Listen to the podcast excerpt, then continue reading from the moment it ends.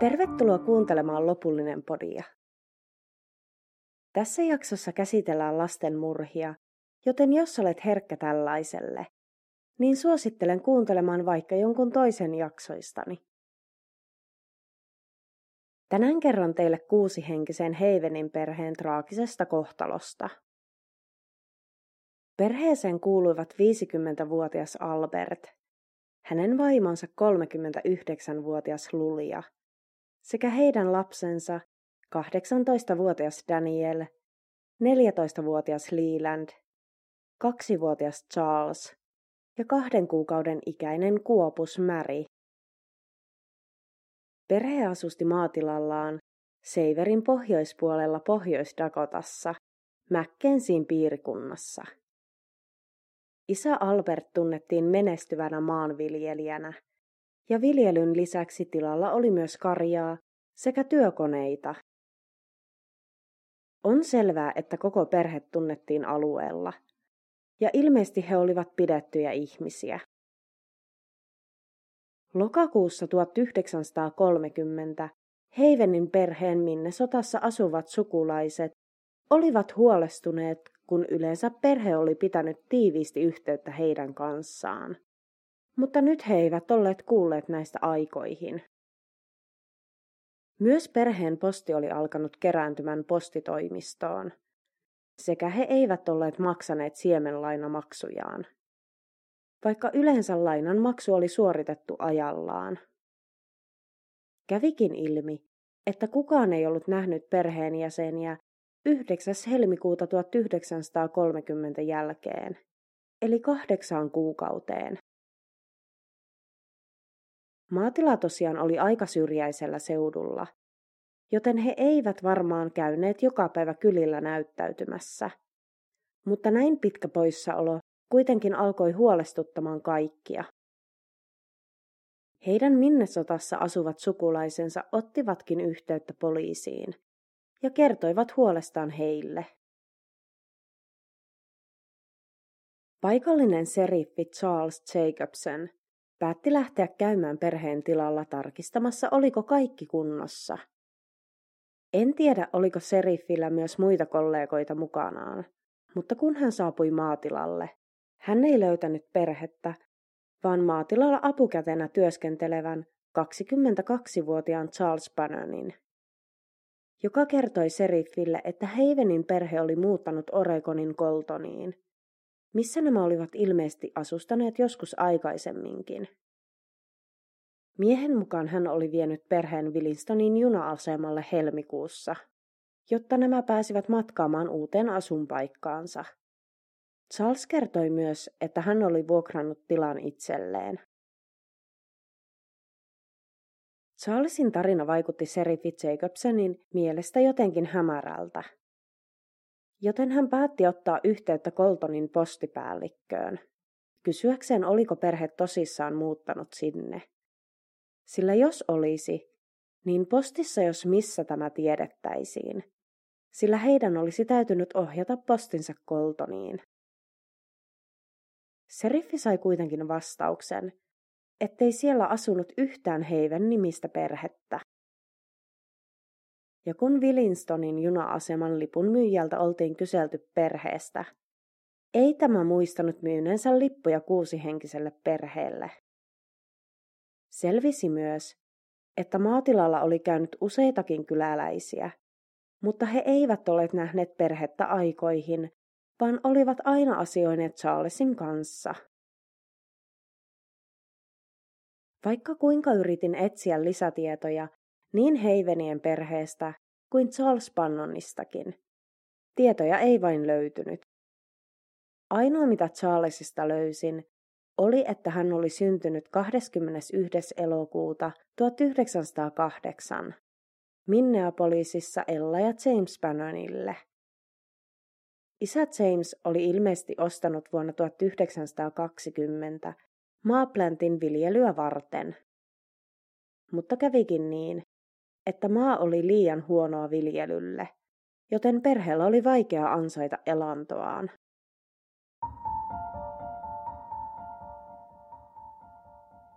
Charles oli väittänyt sheriffille tosiaan, että hän oli vuokrannut tilan ja luvannut pitää huolta siellä asuvista eläimistä sekä hoitaa kylvöt ynnä muut maatilalla vaadittavat työt. Niin sanotusti todistaakseen, että tämä hänen kertomansa tarina piti paikkaansa. Hän oli näyttänyt kirjeen, jonka väitti saaneensa perheen 18-vuotiaalta pojalta Danieliltä. Kun tätä kirjettä sitten tutkittiin, niin silmiinpistävää oli se, että se sisälsi lukuisia kirjoitusvirheitä. Ja viranomaisten ollessa yhteydessä Danielin opettajaan, tämä kertoi, että poika oli hyvä kirjoittamaan, eikä yleensä hänen teksteissään ollut kirjoitusvirheitä. Kävi myös ilmi, että Charlesin isä, James Bannon, oli joko asustellut tai muuten vain ollut tilalla helmikuusta lähtien. Isä oli auttanut poikansa tilan hoidossa kevään, kesän ja syksyn ajan. Mutta kun viranomaiset kyselivät Charlesilta, missä hänen isänsä nyt oli, kun he eivät olleet törmänneet tähän maatilalla käydessään, niin mies kertoi isänsä menneen etsimään Heivenin perhettä Oregoniin. Koska mitään konkreettisia todisteita Charlesia vastaan ei löydetty, joutuivat viranomaiset jättämään hänet hetkeksi rauhaan. Charles käytti kuitenkin tilanteen heti hyväkseen ja alkoi myymään maatilan omaisuutta ja siellä olleita eläimiä sekä myös satoa. Tämän tapahduttua kyläläisten keskuudessa kuohui, sillä sana perheen katoamisesta oli levinnyt jo hyvän aikaa sitten, eikä Charlesin toimista pidetty. Joten joulukuun 12. päivänä Serifi Jacobsen ja C.A. Evans, joka oltiin nimetty Havenin perheen julkiseksi hallintovirkailijaksi, ajoivat maatilalle pidättämään Charles Bannonin epäiltynä useista varkauksista, eli näistä Charlesin myymistä perheen omaisuudesta. Kun Heivenin perheen talon alettiin tekemään jonkin sortin kotietsintää, sieltä löydettiin perheen kaikki talvivaatteet. Heidät oltiin nähty viimeisen kerran helmikuussa, eli talvella, ja olivat muuttaneet Charlesin kertoman mukaan Oregoniin. Oregonin talvi on vähän niin kuin Suomessakin, eli lunta sataa ja lämpötila voi mennä pakkasen puolelle. Siis perhe mitä ilmeisemmin olisi tarvinnut talvivaatteita. Lisäksi kaikki heidän henkilökohtaiset tavarat sekä lasten lelut olivat yhä talossa. Charles vietiin aluksi Seiverin omaan vankilaan – mutta hänet kuitenkin päätettiin kuljettaa Willinstonin vankilaan turvallisuussyistä. Sillä kun Heivenin perheen katoaminen huomattiin, alkoi Seiverin kylillä liikkumaan huhuja, että Charles olisi perheen katoamisen takana. Ja varmaan hetkessä miehestä tuli kylän vihatuin ihminen. Tuohon aikaan ympäri Yhdysvaltoja tapahtui useita lynkkauksia – Eli ihmiset päättivät ottaa oikeuden omiin käsiinsä, ja suurina joukkoina hakivat vankiloissa istuvat murhaajat ja rikolliset käsittelyynsä. Yleensä nämä hirtettiin. Joten tätä pelättiin siis nytkin, sillä Pohjois-Dakotassa lynkkauksia oli tapahtunut useita 1800-luvulta lähtien. Ennen matkaan lähtöä Yksi viranomaista teki Charlesille ruumiin tarkastuksen ja löysi tämän taskusta rypistyneen kirjeen. Se oltiin päivätty toinen joulukuuta 30, ja sen oli lähettänyt Charlesin isä James. Tässä kirjeessä hän käski poikaansa olemaan varovainen ja tekemään asiat oikein. Ja ilmeisesti isä puhui myös Heivenien perheen etsimisestä.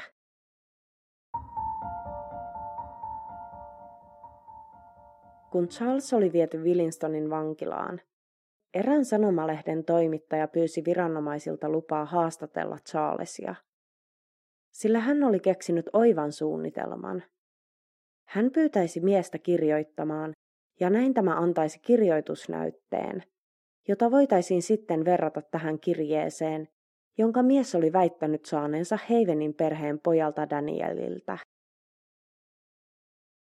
Toimittaja sai luvan toteuttaa suunnitelmansa ja sai jotenkin hämäämällä Charlesin kirjoittamaan tietämättään kirjassa olleita sanoja, joissa oli ollut kirjoitusvirheitä. Ja kas kummaa, Charles kirjoitti nämä sanat juuri samoilla kirjoitusvirheillä kuin mitä kirjeessä oli ollut. Tässä vaiheessa siis tiedettiin, että kuusihenkinen perhe oli kadoksissa – ja heidän maatilallaan asusti tilan mukamas vuokrannut mies isänsä kanssa. Mitkään todisteet eivät kuitenkaan viitanneet siihen, että perhe olisi jättänyt hyvin menestyvän maatilan ja muuttanut Koltoniin. Ja lisäksi se, että tilalla asustellut mies oli myynyt perheen omaisuutta, niin viittasi vahvasti siihen, että Charles oli mitä ilmeisemmin jotenkin osallisena perheen katoamiseen mutta tämä ei silti riittäisi miehen tuomitsemiseen. Seuraavana päivänä siitä, kun Charles oltiin tuotu Willinstonin vankilaan, hänen äitinsä Ella vieraili hänen luonaan. Myös ministeri ja miehen asianajaja Knox kävivät juttelemassa sellissä istuvan Charlesin kanssa. Ilmeisesti mies alkoi näiden vierailujen myötä tajuamaan, että hänen olisi pakko kertoa jotain, jos haluaisi päästä pälkähästä. Kun viranomaiset kuulustelivat Charlesia, niin hän kertoi, että Heivenin perheen äiti Lulia oli vain yksinkertaisesti tullut hulluksi ja tappanut koko perheensä, säästäen ainoastaan kaksivuotiaan Charlesin hengen. Mies oli auttanut Luliaa hautaamaan ruumiit ja tämän jälkeen nainen oli maksanut hänelle sata dollaria, että Charles veisi heidät Willinstonin juna-asemalle. Mies piirsi kartan maatilasta ja merkitsi sinne paikat, minne hän ja Lulia olivat haudanneet ruumiit. Joissain lähteessä luki, että Lulia oli joskus kärsinyt mahdollisesti jonkinlaisesta mielenterveysongelmasta, joten tähän nyt Charleskin sitten vetosi. Seriffi Jacobson, syyttäjä Taylor, perheen hallintovirkailija Evanson, Charlesin asianajaja Knox, ministeri sekä myös Charlesin äiti Ella lähtivät yksissä tuumin kartta mukanaan maatilalle etsimään haudattuja ruumiita. Evanson ja seriffi alkoivat lapioimaan lantakasaa, joka oli merkattu yhden ruumiin sijainniksi. Hetken päästä he löysivätkin lannan alta tämän kaksivuotiaan Charlesin osittaiset jäännökset. Seuraava karttaan merkitty paikka oli Olkikasassa, josta löytyivät perheen isän Albertin, 18-vuotiaan Danielin ja 14-vuotiaan Lelandin ruumiit. Näiden ruumiiden löytymisen jälkeen asianajaja Knox huomasi vielä jotain Olkikasassa. Kun Seriffi nosti talikolla olkikasaa, paljastui sieltä vielä kaksi kuukautisen märin pienet jalat. Sekä myös äiti Lulianin harmaita hiuksia alkoi pilkottamaan olkikasasta. Eli Charles oli valehdellut Lulianin olleen perheen murhien takana.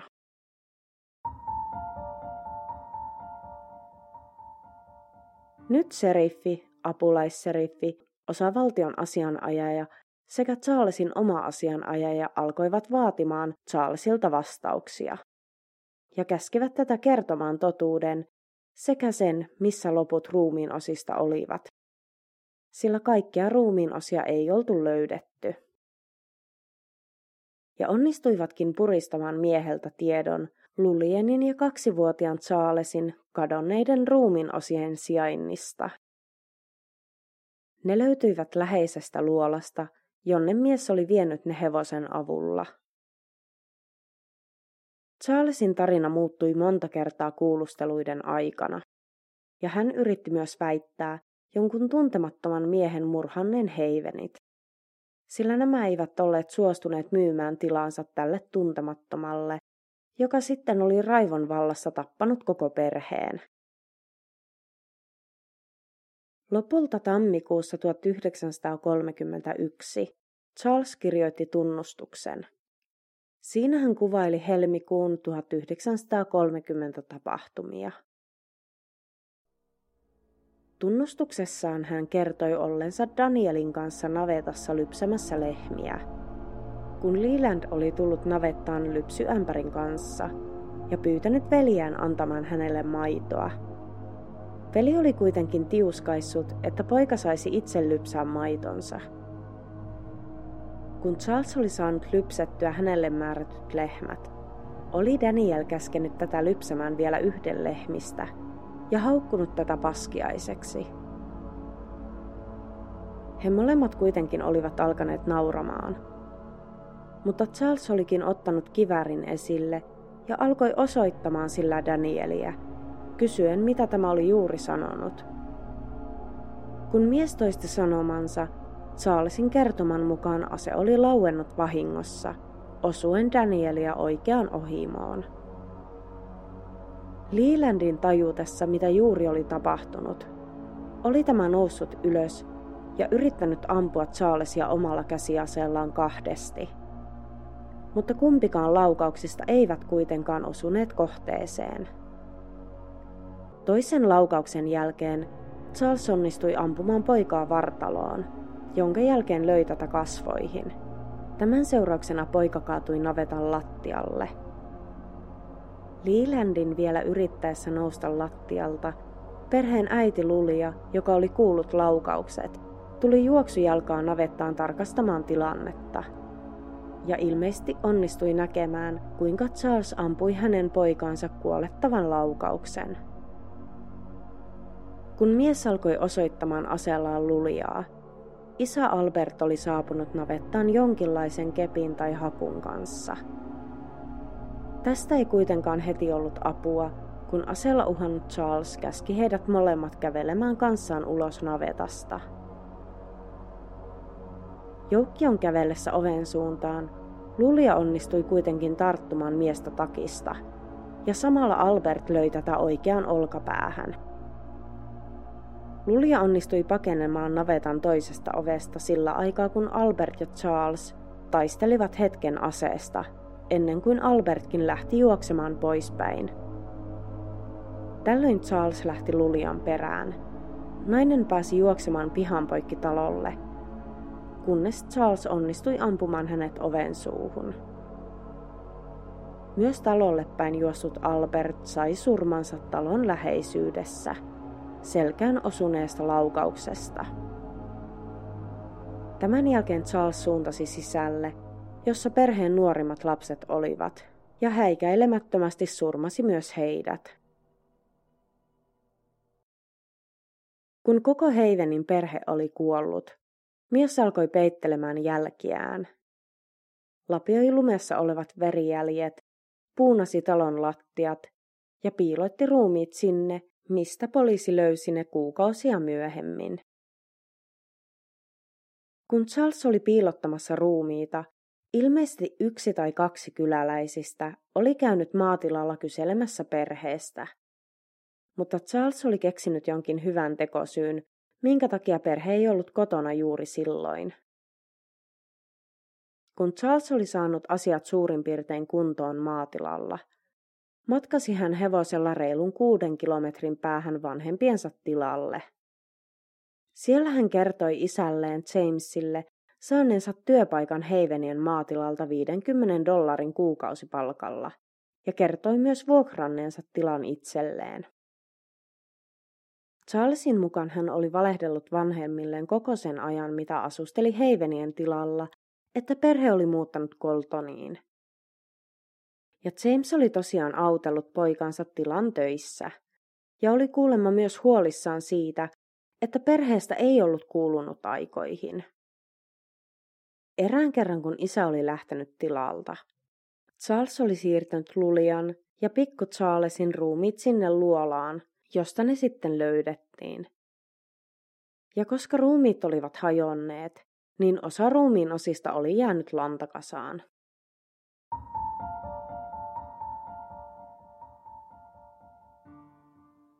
Kun ruumiit löydettiin, niin ne olivat olleet pitkälle edenneessä hajoamisvaiheessa. Ja niitä tutkinut hautausmies totesi perheen isällä Albertilla olevan kallon murtumia sekä myös hänen yläleukansa oli murskattu, jonka johdosta useita hampaita oli irronnut. Mutta yhtään luodinreikää hän ei havainnut uhrissa. Danielin ruumissa ei näkynyt ulkoisen väkivallan merkkejä, mutta kallossa havaittiin alle sentin kokoinen reikä. Perheen äidin solisluussa sekä kallossa oli murtumia. Ja kallon tutkimuksissa pisti silmään, että uhrin vasemman korvan yläpuolella oli reilun kuuden sentin kokoinen pyöreä murtuma. Mutta todisteita siitä, että tätä olisi ammuttu, ei löytynyt. Eli Charlesin kertoma tapahtumien kulku ei aivan natsannut ruumiiden vammoja. Mutta koskaan ei kuitenkaan saatu tietää, mitä todellisuudessa perheelle oli tapahtunut. Se kuitenkin oli selvää, että Charles oli murhien takana.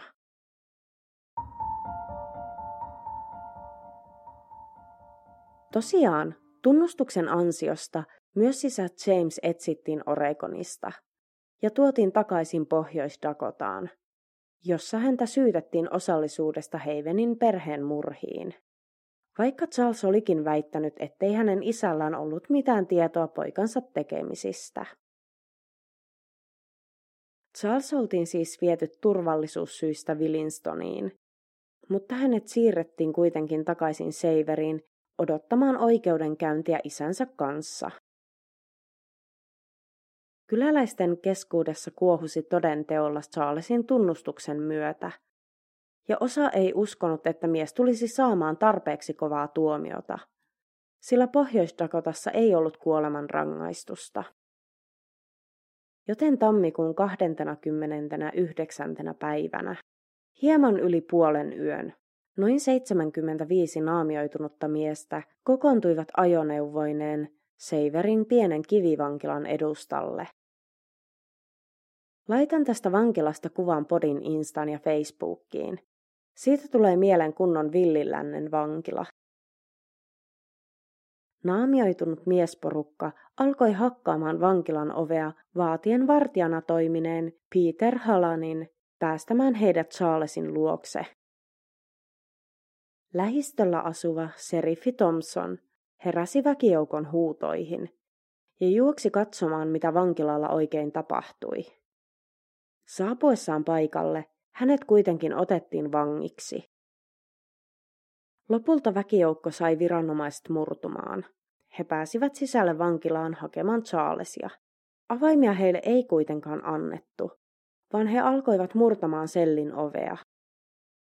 Kun ovi ei meinannut millään avautua, olivat he jo luovuttamassa, kunnes lopulta oven lukko murtui ja joukkio pääsi käsiksi Charlesiin. Tämä pyysi, että hänen isänsä ei koskettaisi. Tosin joukkoa kiinnosti vain Charles, joten isä sai olla rauhassa. Ja lähtiessään vankilasta he lukitsivat varmuuden vuoksi sellin lukkojen taakse vartijana ollen Peterin, Seriffi Thompsonin, Jamesin sekä erään toisen vangin, joka oli ollut vankilassa. Väkijoukko vei Charlesin ensin Heivenien maatilalle – Tarkkaa tietoa siitä, miksi maatilalle mentiin, ei ole, mutta saattaa olla mahdollista, että miehen elämä olisi ollut tarkoitus päättää siellä, missä hänen murhaama perhekin koki viimeiset hetkensä. Tosin paikallinen asukas, joka oltiin määrätty hoitamaan maatilaa Charlesin pidätyksen jälkeen, sai heidät käännytettyä pois tilalta. Matka jatkui täältä lähistöllä olevalle Sherry Creekin sillalle. Charlesin kädet oltiin sidottu selän taakse, ja hänet retutettiin sillan kaiteen viereen, jossa kaiteeseen sidotun köyden toisessa päässä oleva silmukka pudotettiin hänen kaulansa ympärille. Tämän jälkeen häntä painostettiin hyppäämään itse alas sillalta. Täysin varmaa tietoa siitä ei lähteistä löytynyt, että hyppäsikö hän lopulta itse sillalta vai työnnettiinkö hänet alas. Mutta lopputulos oli kuitenkin sama. Charles putosi alas sillalta hirttäytyen kaulansa ympärillä olevaan köyteen. Ilmeisesti poliisipäällikköä oli varoitettu mahdollisesta lynkkauksesta, mutta tämä ei ollut ottanut tätä uhkausta tosissaan. Nyt kuitenkin kuullessaan ystävältään, että väkijoukko oli menossa hakemaan Charlesia, hän ajoi vankilalle tarkastamaan asiaa, vain huomatakseen olevansa myöhässä. Seriffi saapui Serikriikin sillalle puoli kolmen aikoihin yöllä löytäen 22-vuotiaan Charles Bannonin roikkumasta sillalta. Sana miehen lynkkauksesta levisi kulovalkean tavoin. Jotkut pitivät tapahtunutta oikeutettuna, kun taas toiset murhana. Syyllisten kiinni saamiseksi paikalle oli kutsuttu erikoistutkija, ja myös kuvernööri antoi julkisesti tapahtuneesta tuomitsevan lausunnon, sekä määräsi viranomaiset tutkimaan murhaa. Tämä tutkinta oli kuitenkin turhaa, ja jo alle viikon tutkinnan jälkeen se lopetettiin. Kukaan ei suostunut puhumaan tai antamaan ilmi oikeuden omiin käsinsä ottaneita kyläläisiä.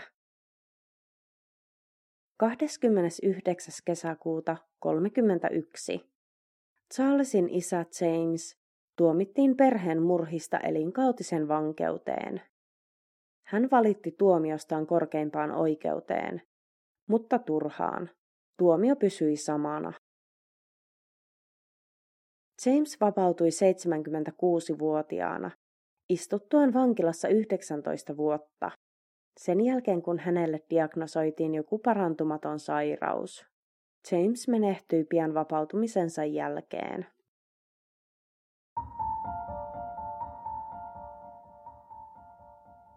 Charles Bannon oli viimeinen henkilö, jonka väkijoukko lynkkasi Pohjois-Dakotassa. Nykyään Alexanderin ja Fatford Cityn museoissa on tallessa palasia tästä pahamaineisesta Pohjois-Dakotan historian luvusta, kuten esimerkiksi köysi, jolla Charles hirtettiin, sekä hänen vankilasellinsä ovi. Myös Seiverin vankila on edelleen pystyssä, ja rakennuksen ulkopuolelle on pystytetty metallinen kyltti, jossa lukee Tästä vankilasta vihainen väkijoukko vei Charles Bannonin, Albert E. Havenin perheen kuuden jäsenen murhaajan, ja lynkattiin sillalla puoli mailia itään vankilasta. Kautta aikain tarinat Charles Bannonin lynkkauksesta kulkivat sukupolvelta toiselle. Dennis Edward Johnson kasvoi kuullessaan tarinaa viimeisestä lynkkauksesta. Hänen isovanhempansa olivat asuneet Mackenzieissa tapahtumien aikana. Dennis kiinnostui Charlesin tarinasta, ja vuosikymmenien tutkimus sai aikaan kirjan vuonna 2005. End of the Rope, The True Story of North Dakota's Last Lynching. Kirjan kirjoittanut Dennis auttoi myös Daniel Bilinskiä kirjoittamaan käsikirjoituksen tapauksesta. Ja lopulta siitä syntyi elokuva End of the Rope. Ja ilmeisesti elokuvan ensi-ilta on tänä vuonna, eli 2022. Kannattaa käydä katsomassa podin instassa, at lopullinen pod sekä Facebookissa nimellä lopullinen, kuvat tapaukseen liittyen. Olisin todella otettu, jos painaisit seuraan näppäintä siinä appissa, jossa kuuntelet podia. Kannattaa myös jättää tähtiarvostelu Spotifyssa. Palautetta ja jaksotoiveita voi lähettää somen kautta tai sähköpostilla lopullinen podcast – at gmail.com. Kiitoksia, että kuuntelit ja palataan taas ensi viikolla.